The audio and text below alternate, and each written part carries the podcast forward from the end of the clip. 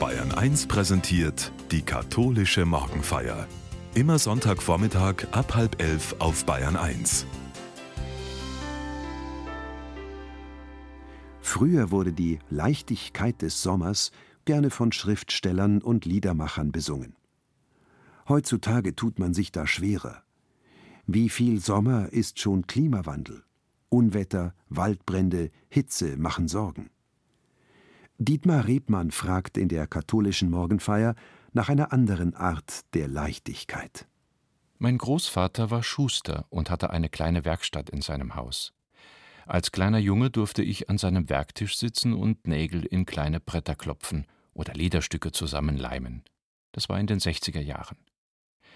Manchmal habe ich heute noch den Geruch des Leders in der Nase und ich sehe meinen Großvater vor mir, wie er morgens um neun Uhr die Tür zu seiner Werkstatt aufschließt. Vor allem in den Sommermonaten kommen sehr früh schon erste Besucher. Es sind ältere Männer aus dem Dorf. In der Regel gibt es drei wichtige Themen zu besprechen. Die aktuellen Fußballergebnisse, die Lottozahlen und die Schlagzeilen in der Zeitung.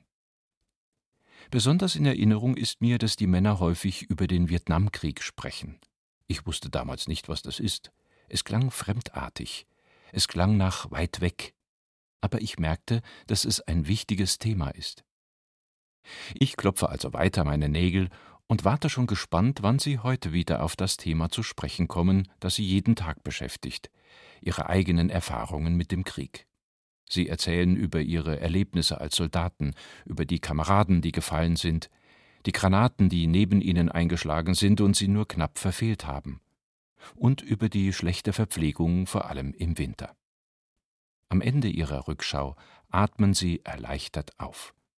Ohne dass sie es sagen, klingt es für mich wie gut, dass wir das alles überlebt haben. Da muss auch ich als Kind mit aufatmen. Und ich als kleiner Bub fühle mich geborgen in dieser Runde von Männern, die schwere Zeiten überstanden haben. Wenn ich heute an den Gräbern meiner Großeltern stehe, habe ich dieses Gefühl noch in mir, dass ich bei ihnen gut aufgehoben bin. Und ich wundere mich dann, dass so ein Gefühl aus meiner Kindheit auch heute noch ganz real für mich ist. Ich stehe am Grab und kann aufatmen. Ich glaube, dass meine Vorfahren auf mich aufpassen. Und wenn ich Sorgen habe, denke ich daran, was sie alles meistern mussten, den Krieg und die schwere Zeit des Neuaufbaus, getragen von der Hoffnung, dass sie es schaffen werden. Gemeinsam. Wenn ich dann am Sonntag in der Kirche gesessen bin, zwischen meinem Großvater und meiner Großmutter, dann habe ich an ihrem Gesang und ihrem kräftigen Gebet gespürt, dass sie sich ganz fest auf Gott verlassen.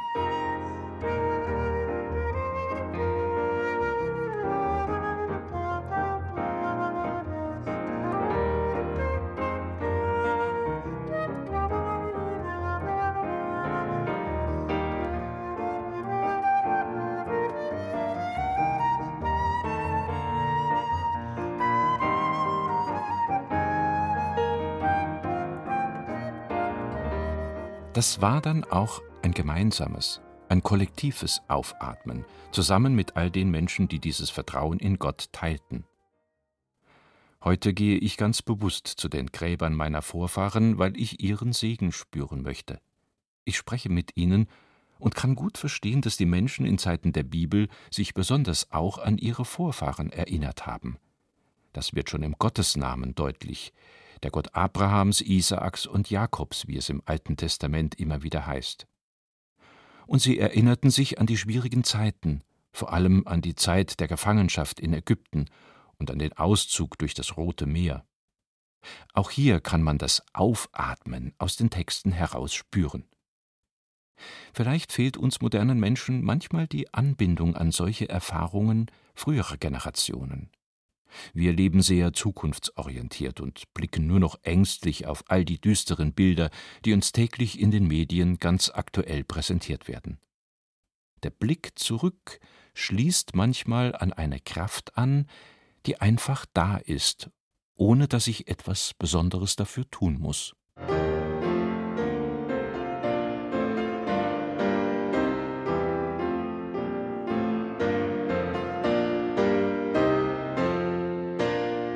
In den warmen Sommertagen erinnere ich mich immer wieder daran, wie unangenehm mir die Sommerhitze als Kind war. Besonders unerträglich fand ich es, wenn meine Eltern am Wochenende lange Spaziergänge mit mir unternahmen und wir keine Getränke mitgenommen hatten. Irgendwann kam dann der Punkt, an dem ich nicht mehr konnte. Ich wusste dann genau, wie ich mich verhalten musste, damit das anstrengende Marschieren ein Ende fand. Während ich sonst immer meinen Eltern einige Meter voraus war, ließ ich mich nun allmählich zurückfallen. Als meine Mutter plötzlich merkte, dass ich nicht mehr um sie herumlief, schaute sie zurück und rief Ja, armer Bub, kannst du nicht mehr laufen? Dann blieb mein Vater stehen, und ich fing an, mich auf den Moment vorzubereiten, der der schönste an diesem Wochenende werden sollte. Der Augenblick nämlich, als mein Vater mich mit seinen starken Armen ergriff, langsam emporhob und dann auf seine Schulter setzte. Dann wich schlagartig alle Müdigkeit aus meinen Knochen, und ich betrachtete die Umgebung voller Neugier. Dann konnte ich Dinge sehen, die mir zuvor gänzlich verborgen geblieben waren. Emporgehoben zu werden ist für Kinder etwas unglaublich Schönes. Emporgehoben werden ist eine andere Erfahrung, als selbst irgendwo hinaufzuklettern. Emporgehoben werden ist etwas Erlösendes. Ich werde von der Schwerkraft und der Anstrengung befreit, ohne dass ich dazu irgendetwas selbst tun müsste. Und ich spüre in meinem Körper eine Kraft, die mich in die Höhe trägt. Diese Erfahrung ist für jede kindliche Entwicklung sehr wichtig denn sie lässt die Gewissheit in dem Kind wachsen, dass alles gut wird, weil da ja Menschen im Umfeld sind, die genug Kraft besitzen, um Hindernisse zu überwinden. Ein wichtiges Stück Urvertrauen kann so gestärkt werden, wenn das Kind mit der Frage in die Welt hineinwächst, was wird aus mir werden?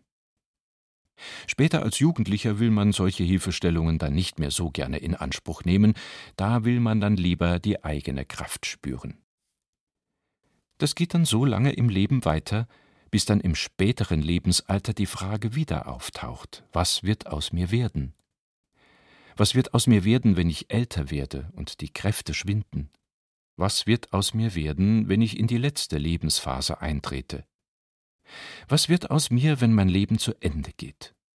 Mit diesen Fragen beginne ich dann wieder aufs Neue nach Kräften zu suchen, die mich tragen vielleicht sogar nach dem Tod in etwas Neues hinübertragen.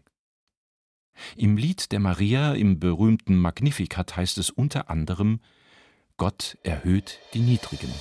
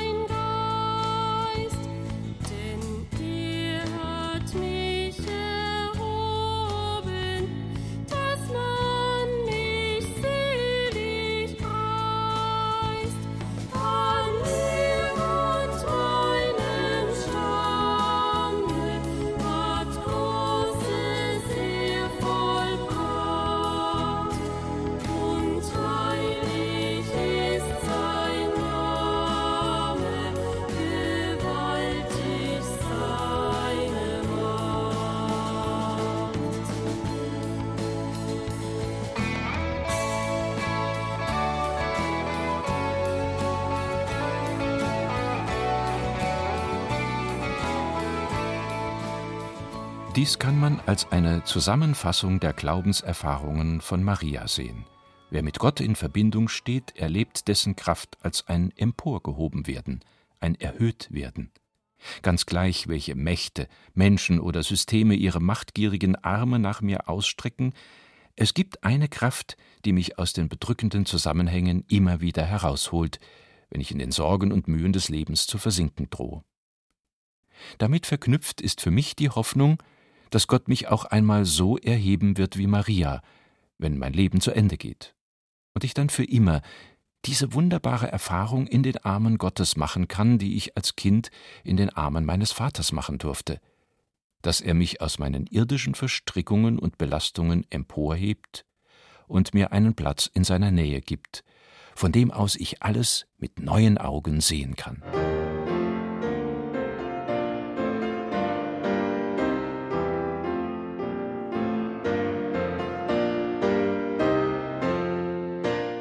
Als Kind bin ich mit meinem Vater immer wieder gerne zu einem kleinen Bach gegangen, der in der Nähe unserer Wohnung vor sich hin plätscherte. An einer Stelle waren die Wände des kleinen Tales sehr steil und eng, und mein Vater fing immer an, irgendetwas zu rufen, damit wir das kleine Echo von den Wänden hören konnten. Als Kind fand ich es wahnsinnig faszinierend, dass die Stimme meines Vaters dort aus der steilen Wand heraus auf uns zukam. Mir war aber auch etwas unheimlich zumute, und ich weiß noch, dass ich allen Mut zusammennehmen musste, um das Echo selbst auszuprobieren. Ich konnte nicht glauben, dass die unbeweglichen Steine meine Stimme kannten und sie nachmachen konnten, so dachte ich eben als Kind. Als wir später dann Familienurlaube in den Bergen verbrachten, konnten wir jeden Tag ausgiebig das Echo hören ausprobieren, manchmal in den Bergen, manchmal in den vielen kleinen Kapellen am Weg. Heutzutage können wir Nachhall künstlich erzeugen, aber das hat nicht denselben Reiz wie in der Natur. Dort spürt man viel deutlicher das Echo als eine Antwort. Da kommt etwas zurück, weil ich einen Impuls gesetzt habe. Und beides kommt mir aus der Vergangenheit entgegen. Dieses Bild habe ich immer vor Augen, wenn ich darüber nachdenke, was mir mein Glaube bedeutet. Da blicke ich immer zuerst in die Vergangenheit und frage mich, ob dort etwas zu hören und zu finden ist, was mich in der Gegenwart trägt und hält. Und dann finde ich immer etwas Neues, so als würde jeder Suchimpuls ein neues Echo auslösen. Und es sind selten alltägliche und einfache Echos, sondern Erinnerungen an besondere Ereignisse und Erfahrungen, die als Nachhall in mir wahrnehmbar sind. Im Sommer denke ich zum Beispiel an Fahrten durch verschiedene Länder. Mein Heimatpfarrer hatte uns Jugendliche immer wieder mit auf Reisen genommen, um unseren Horizont zu erweitern. Und ich erinnere mich an unseren ersten Besuch in Tessé.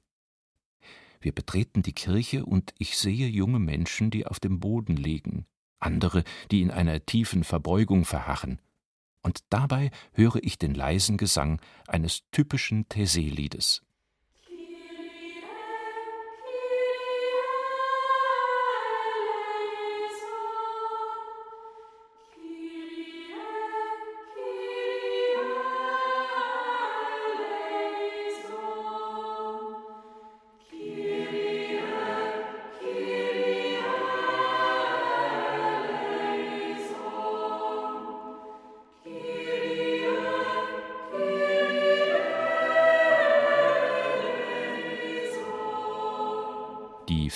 Wiederholungen hüllen mich ein wie ein Mantel aus Klängen. Heute noch kann das Summen einer dieser Melodien den Nachhall in mir verstärken in dem Gefühl, alles ist gut, du bist aufgehoben, lass dich fallen und tragen. So wie die Musik dich trägt, so trägt dich auch Gott. Solche Erinnerungen mit einem starken Echo nennt man manchmal auch Gipfelerlebnisse. Diese Bezeichnung geht auf den amerikanischen Psychologen Abraham Maslow zurück, der von Peak Experiences spricht. Diese Erlebnisse haben einen so starken Nachhall, weil sie uns aus unserer Ich-Bezogenheit herausholen und uns mit etwas Größerem verbinden, so dass wir einfühlsamer und kreativer werden. Jetzt im Sommer suchen wir solche Erlebnisse ganz bewusst, indem wir uns der Schönheit der Natur aussetzen, etwa beim traumhaften Sonnenuntergang am Meer oder dem rauschenden Wasserfall in einem romantischen Tal. Für mich haben diese Erlebnisse immer auch eine spirituelle Dimension. Ich suche ja immer die Verbindung zwischen meiner Vergangenheit und meiner Zukunft, so wie im Evangelium die Jünger Jesu, die aus ihrer Glaubenstradition kommen und plötzlich mit Jesus aus dem Gewohnten herausgerissen werden. Ängstlich fragen sie nach der Zukunft. Und da nimmt Jesus sie mit auf einen Berg. Dort wird er vor ihren Augen in ein Licht gehüllt. Sie sehen ihn verwandelt und hören eine Stimme, die sagt, dies ist mein geliebter Sohn, hört auf ihn. Wenn man dieses Ereignis aus der nachösterlichen Perspektive betrachtet, kann man sagen, die Erinnerung an Jesus hat in seinen Freunden und Begleiterinnen immer wieder einen starken Nachhall ausgelöst. Sie haben gespürt, welche verwandelnde Kraft von ihm ausgeht, Ohne diesen Nachhall gäbe es heute kein Christentum. Und mit diesem Echo gibt es auch heute noch so intensive Erfahrungen, dass Menschen aus ihrem Glauben heraus tätig werden, weil sie diesem Jesus vertrauen und seiner einfachen Botschaft, dass nur die Liebe die Welt und die Menschen rettet. Ich bin froh, dass mich dieser Nachhall immer wieder trifft, auch wenn ich wie als Kind meist nicht sagen kann, woher das Echo kommt.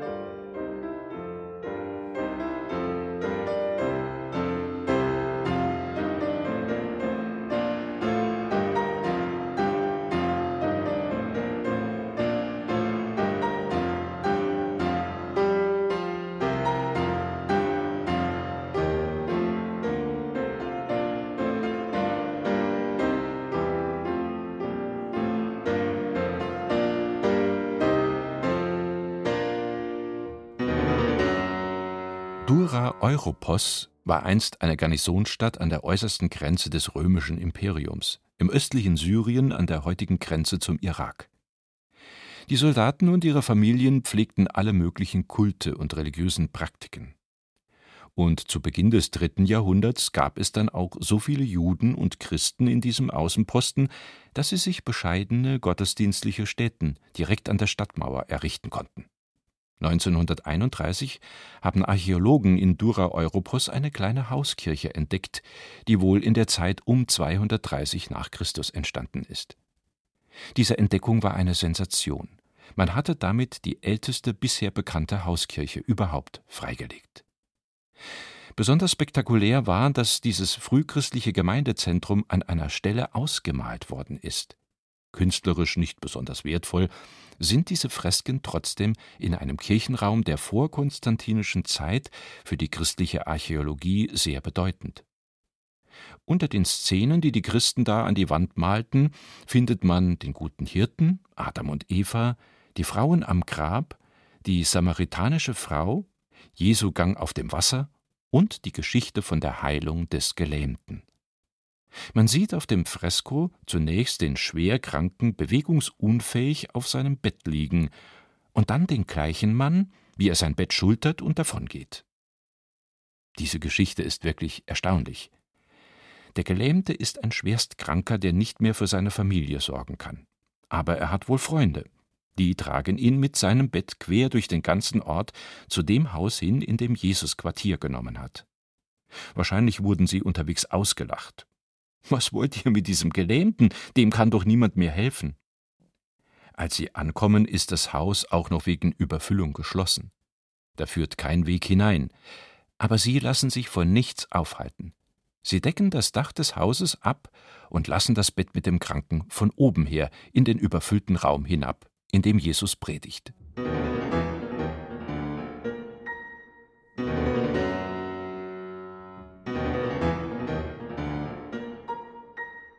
Man kann sich vorstellen, welchen Aufruhr diese Aktion produziert. Jesus aber reagiert sofort. Er schaut auf das aberwitzige Vertrauen dieser Männer, unterbricht seine Predigt und wendet sich dem Kranken ganz persönlich zu.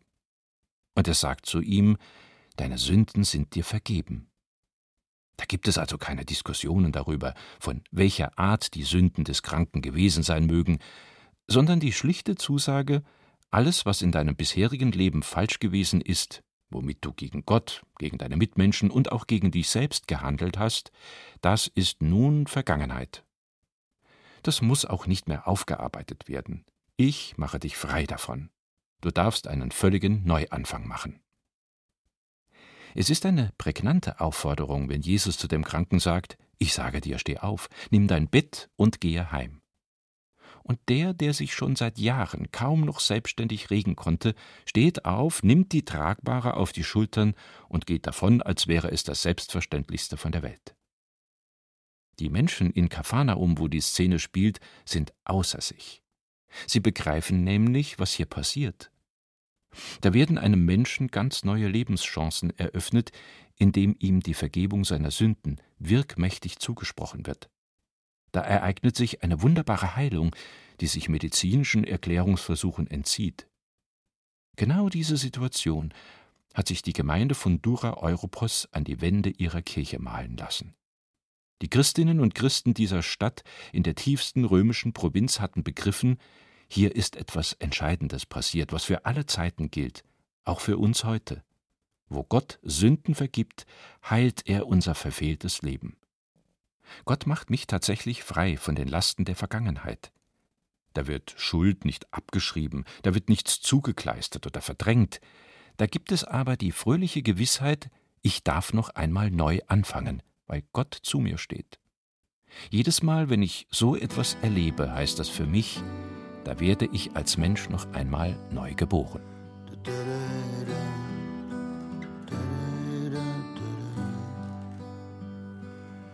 Es geht nicht immer geradeaus, manchmal geht es auch nach unten. Und das, wonach du suchst, hast du noch immer nicht gefunden. Die Jahre ziehen im Flug an dir vorbei. Die Last auf deinen Schultern schwer wie Blei. Jeden Morgen stehst du auf kippst den Kaffee runter. Deine Träume aufgebraucht und du glaubst nicht mehr an Wunder. Mit Vollgas knapp am Glück vorbeigerauscht. Was sich runterzieht ich zieh dich wieder rauf. Ich trag dich durch die schweren Zeiten, so wie ein Schatten, werd ich dich begleiten. Ich werd dich begleiten, denn es ist nie zu spät, um nochmal durchzustarten hinter all den schwarzen Wolken wieder gute Zeiten warten.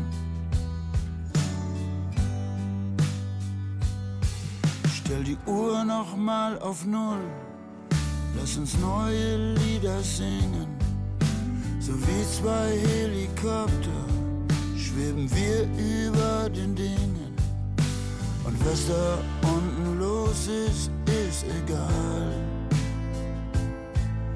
Wir finden einen Weg, so wie jedes Mal. Ich trag dich durch schweren Zeiten, so wie ein Schatten will ich dich begleiten.